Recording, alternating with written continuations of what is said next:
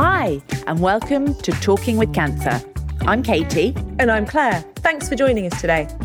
So grab a coffee or a tea. In your favourite mug. Let's get settled down and begin this week's conversation.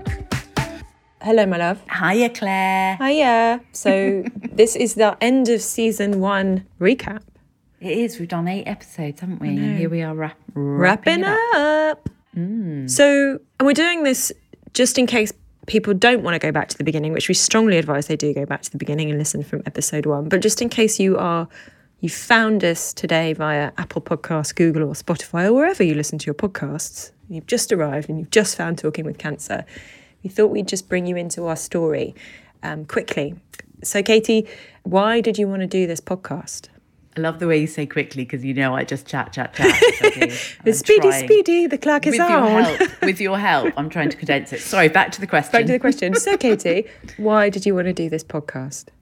I wanted to do the podcast from from two weeks into when I was told I had cancer because I had so many people asking me what what was going on, and I found it really exhausting and stressful to relay what was going on. So I asked you, didn't I? Yeah. I asked you if you'd if you'd record a conversation with me. That was literally it. Like, can we sit down on Zoom? Can we record our chat? And I can send it out to people that want to know what's going on. Yeah.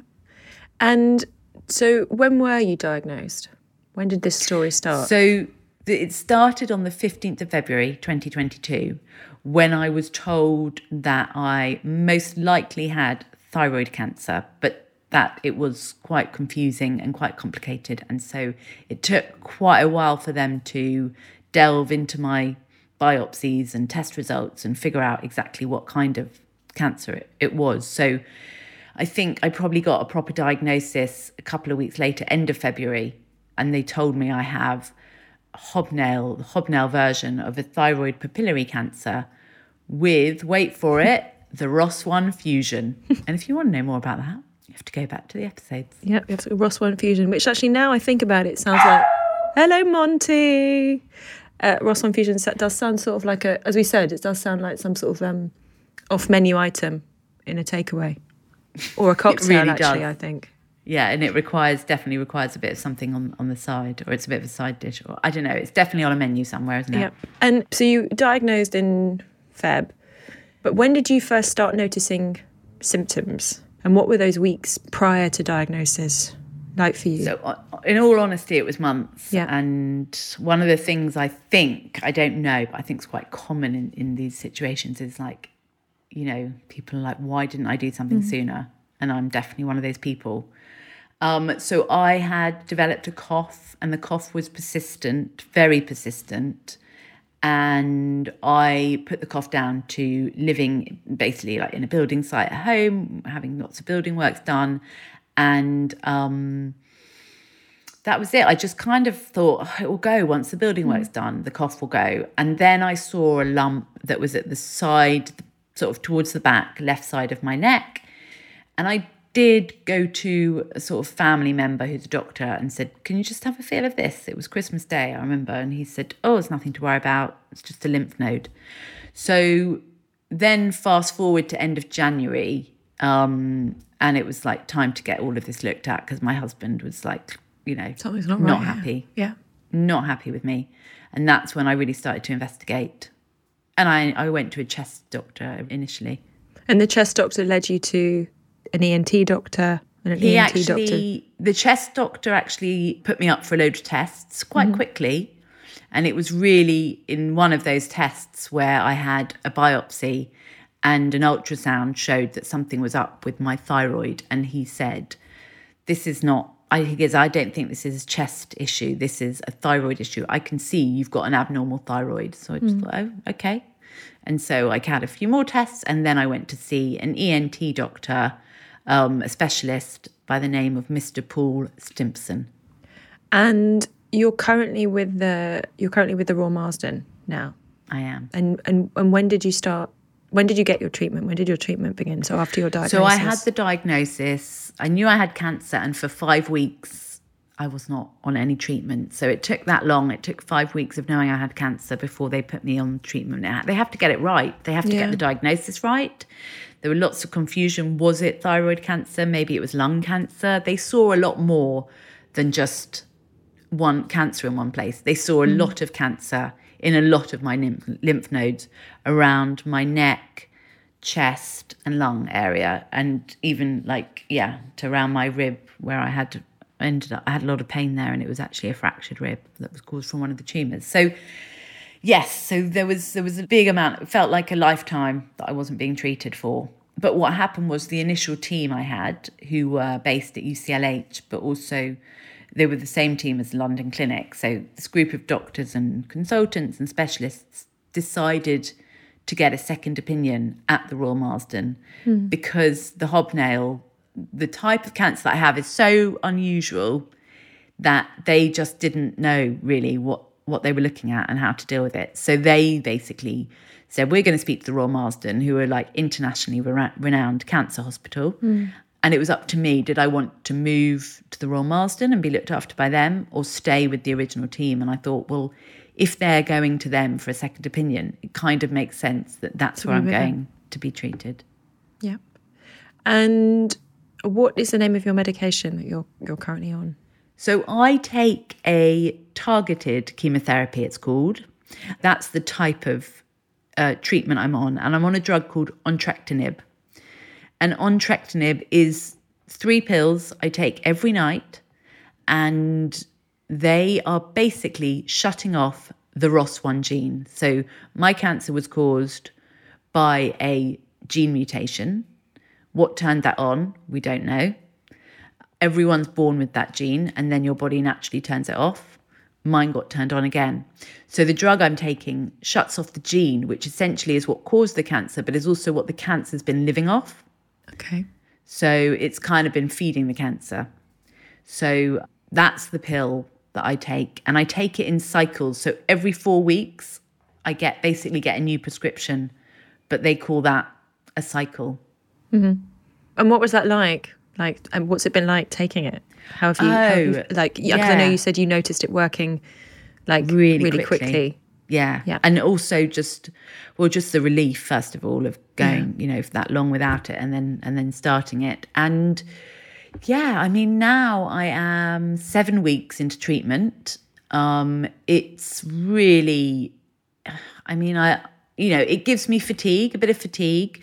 It can affect, it cuts off your cognitive nervous system as well. So that means that I can get a bit tingly in my fingers, in my legs, in my feet, a bit sensitive to touch sometimes. Get very, very funny sensation in my mouth, on my tongue. At first, everything tasted really bitter, and now everything tastes really sweet. And that stayed like that for ages. Um, so, kind of day to day, it's it's a really great drug to live with for me. Everyone has it doesn't not many people take it, but mm. like from what I hear it can make people quite dizzy. And I've been off balance sometimes a little bit, but it's completely livable. The thing that it's doing inside to my body is that it can affect the liver and kidneys, so you have to get your bloods checked every 2 weeks. Mine are fine. But it can affect your heart and it has affected my heart. So hmm. it was probably like 5 or 6 weeks in and this is also why you get the checks done my cardiologist could see that my heart was was pumping slow. So that means that the drugs had been affecting the strength of my heart. So I do take a heart drug for that every evening. Yeah. Okay, as well. Mm-hmm. And so, twelve weeks in, or from diagnosis, seven weeks into to treatment. And how are you? How are you feeling? Well, it's it's weird when you give it that timeline because I kind of think like again, am I used to it now? Am I used to having cancer? Like and there's definitely different stages, you know, you definitely feel different stages of what you're ready to do, how im- ready you are to immerse yourself into the world of cancer. Like so so there's that going on. So I think it's like I feel like I, I'm still really early in all of this, Yeah. even though it feels like it's been- it's funny. We talk a lot about time, don't we, Claire? Yeah, but I think when you're in something and you're living it, you know, tw- you know, 24 hours a day, day, it, the time time stretches, time time expands, and it's it's really all consuming what you're doing. So it probably doesn't feel like 12 weeks. It probably feels like, a And it's like it- Uh, or no time at all as well. Like I mean, the way I've summed it up which just works really well, is the way I describe it is everything's changed and nothing's changed. changed. Yeah. Yeah. And and going back to something else that if you followed this podcast for a while, you know, that comes up again and again. And, and, you said this to me the other day, like this experience is very much learning how to manage like good news one day and bad news the next. And sort of as I was paraphrasing, like, you know, riding the waves of unpredictability.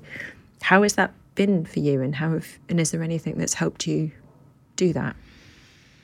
I don't know. I don't know if you ever get used to it. I mean, when my cardiologist told me about my heart, which was only last week, I was so upset. Mm. I was so, so upset. Yeah. And actually, it was really weird because Dinch had gone away with work and I got the phone call and, you know, all of that was going on. And his flight got cancelled at a really last minute. He was oh, at the oh, gate. No. He was literally at the gate. So he came back home. And oh, I thought when he was away and he got ca- it got cancelled, so he couldn't. Oh no, he could sorry, he literally was oh, just right, on his okay. way for a work trip, and the flight got cancelled. He came home. He said, "I've got to leave tomorrow at five a.m. to get another flight." And I said to him, "Oh, really? Are you sure you should go? I feel like there's a reason why your flight got cancelled, which is complete anxiety yeah. crap. You know what yeah. I mean? Yeah, yeah, yeah." And I cried that evening about my heart, and he was there to like kind of hold hold me. Yeah. And afterwards, I said to him once he'd left, I said, I think that was the reason why, why you came home. Like, yeah, I just, yeah. you know, it wasn't needed, really the really reason why this like, Yeah, yeah, yeah. but it was like, I really needed you there. And I think I had these things where, like, the next day I woke up and I thought, I might be depressed. I might fall into a depression, which, by the way, I never have. I've never been depressed. I've never had, you know, I'm quite lucky. I know I'm lucky. I've never had mental health problems. Mm-hmm. Um, but I woke up the next morning thinking I could fall into a depression because yeah. What the cardiologist said to me was, we don't want to take you off the entrectinib, right? If your heart's not working, that might, you know, he was basically saying like that might be an option. That really scared yeah, me. Yeah, yeah, yeah. You don't want to really that. scared me. Yeah. So it was just the stark reality again, and I think that's what happens when you get bad news. It's like, you know, it's the reality of what this really is. What I'm really going what through. What I'm really dealing what with. Really dealing with. yeah. yeah and and the other thing I think that comes up if you listen to this as, as well as sort of like you being willing to be so honest about how you're feeling, you know, emotionally and mentally and physically, like what people might not expect if you haven't listened to this podcast before is that we actually laugh quite a lot thanks to your thanks to your mum, and um, every episode so far has featured featured some bon mots, some a joke or some words of wisdom from or not so words of wisdom from Katie's mum. Mm-hmm. Um, what do you, what is your what is the sort of worst worst best the best worst funniest thing she said to you over over the last couple of months in relation to um, cancer your ca- cancer? I think I mean there's so many things, but I think when she said while we were waiting for the treatment because early on they said we might be put on this drug I, I might be put on this drug I don't know who the weirds um, and she said well can't they just put you on chemotherapy in the meantime? Why why are you waiting? Why can't they just give you some chemo? And it was like oh, mum, it just doesn't work like that. So that cracked me up. But I want to ask you, what was your favourite mum joke? Oh, I think maybe. Oh my gosh, there's been so many, but I think the one, the one that sticks out in my head the most is, um, is Katie's mum's recipe for dead chicken soup. Um, and if you haven't heard Katie recite that, then you really should tune in. And I think we've got the recipe is on your Insta as well, isn't it? I, th- I think. What was your favourite line in the recipe? Oh, remember? This potage is a homely dish. No, there's nothing dry about this potage. It is a yes. No, thank you very much. There's nothing al dente in this potage. It is a homely dish. just yeah. yeah, it's like just remember if you don't have teeth, you can definitely you can it. still sup this. You can still sup this in smoothie form. Um, so yeah, your mum has got some absolutely wonderful um, turns of phrase and adds, adds a real linguistic flourish all of her own to um, to this podcast. Mm-hmm. And I guess this goes back to what we were just covering earlier, but and this makes me uncomfortable saying it because um, you've talked previously or mentioned previously in some of your posts about that people often talk about this experience as the gift of cancer, that it teaches you something. Um, mm. and that you can you take things away from it and it makes you look at life and yourself in a different way. And mm. I just wonder if how you feel about that expression. Mm. I get it. I totally get it. It doesn't feel weird for me at all. I think you know, you get told you have cancer and that's going to test you in so many ways. So mm. you have to really dig deep into your resources to know that you can you can pass that test and you can pass it with flying colors. Because that's you know it's like i've said to you all along like i have a choice how i deal with this. And so i think the digging deep is like you know finding whatever gifts you can find in it. And and i think it's about finding the meaning. Essentially that's what people are saying like i've found the meaning in all of this. And i haven't yet. I can't tell you what that meaning is but i definitely know that the kind of the layers that i've already been peeling back about myself like on my own personal journey that i you know Mm. i just am on have been on for a lifetime like there's the layers there's so many Yeah, more there's layers still more. There's still more to go, I and don't there know always when you ever is. get to the root. I think Yeah. you're always peeling back layers. So it's Yeah, really interesting in that way, finding out more about myself and how I interact with people. But there's something, some something seems to happen in this journey where yeah, you need to get to the core of, of life and or living. it accelerates stuff, or, re- or helps re- reveals more of the world and reveals more of the, your your true self to you. I guess through this through this process, whatever you know, yeah. And we've done how many episodes? This is We've our done eight this- episodes and this is our ninth stroke This is our wrap ninth up episode. for season one. So if you had to, hello, lovely new listener who's who's encountered us for the first time and listening to our voices on this recap, if Katie, if you could direct them to one episode to listen back to, if they don't, if they can't spend eight hours with us, which I thoroughly recommend they do, but if they can't, what would be one episode that you would like to direct them to? I, I you know what, Claire? I can't, give you an answer because Can't they're all they're all part of my my journey. So I'm so close to them, and I think like you know when I think about us chatting from Istanbul and Portugal, like Yeah, yeah. there was so much life in Yeah. you know these holidays that we were having, and we still came together, and like that was just amazing and vibrant. I remember like we talked about death in one of the episodes that was really hard and like mm. really quite deep and emotional. Mm. I remember in another one, or it might have been that one, like I read out a letter from my oncologist for the first time, which was also really hard to do. Um, you know, I like they all We've badly explained epigenetics in another in another episode. really uh, badly. And the doc had to come in and save us with a voice message about what what epigenetics actually was in a follow up episode. Um, yeah, well recapped. So, Yeah. you know, keep going because I can't even remember like all of them. You know, the first one was you know, really difficult and like the, real unknown territory. Mm-hmm. But Because I think that's also something that's worth it, that, that like worth it saying as well. Is like the first time we talk and the very first episode that we ever did, I'd only found out about your diagnosis fr- from a friend, and that was the first time that we ever spoke face to face. And and that's an important part of this podcast, I think, is because I sort of I hear I hear your story like at the same time as anybody else listening, and so and and we've wanted to keep it that way so that well, I, I guess so that this is a sort of I don't want to overdo it, but it's it's your space to tell your story in your own way, in an immediate way, and exactly as you want, not something that we've rehearsed or planned. It's like very spontaneous and and you're comes from the so good. You're so good. no, you are because you just you know how to hold the space really, really well. So you're just the perfect person for You've it. taught But me. yeah. You've, ta- you've taught me everything I need to know. Katie. No, I don't think I get credit But, for that. but I um, think I think that we've we you know when we've seen each other in between, which is not that often, we don't talk about me. No, we don't. We, we deliberately. We don't deliberately. I was like, I'm like blocking my ears. I don't need a. I don't need a spoiler. Don't give me a spoiler. I think Yeah. it's really natural. yeah, and I think it's important. I don't think I've got any other questions in this wrap up. It's a short one. well Um, done. And you know what I can hear. Can you hear? Can you hear? The, the doorbell's gone. So just go on, the delivery carry drivers. on, do your bit, and I'm going to put myself on mute. Okay. Put yourself on mute. okay. Okay. No more questions. Just an invitation to come back and join us for season two, which will involve a lot more talking, a lot more mum jokes. And we've got a few experts lined up to come and talk to you just to fill in our gaps of knowledge because I'm not I'm not a doctor. Katie's not a doctor. We're just two people, two friends that have known each other for, for 20 odd years and we're just trying to navigate our way through this. Well, I'm trying to help my friend navigate her way through this. So yeah, join us for season two. She's back. Okay, yeah, just one more question. One more question. Are you like- talking to yourself? No, I wasn't. I did talk to myself for a bit and I was like, this is really weird. I need you here. I just kind of trailed off and got really meek towards the end.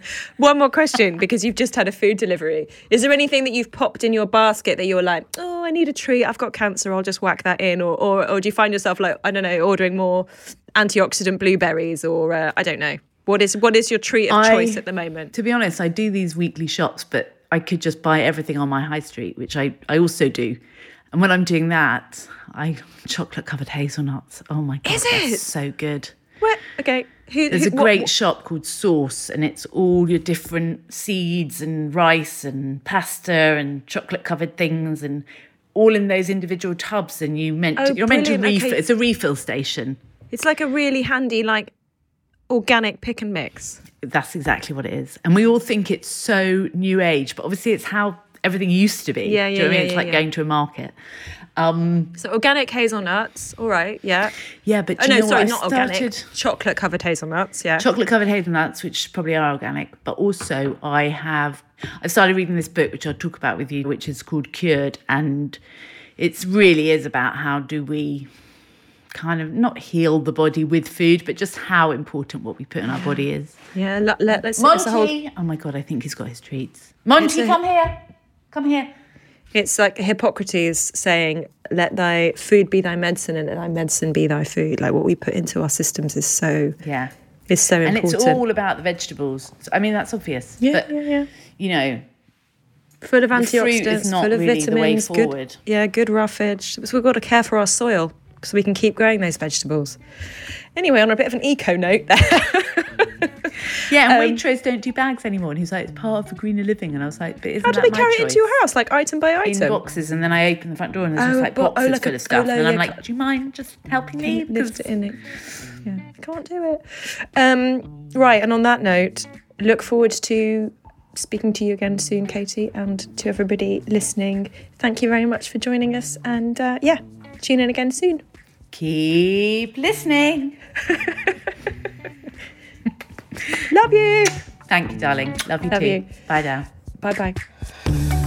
Thanks for listening to this week's Talking with Cancer. Feel free to share the show or give us a review on Apple's podcast, Spotify, or Google. It could help other people find out about us and might help someone you don't know who's got questions about cancer. Please get in touch. We'd love to hear from you. Either via our Instagram, which is talking underscore with cancer, or you can email us hello at talkingwithcancer.com. See you next time. Bye.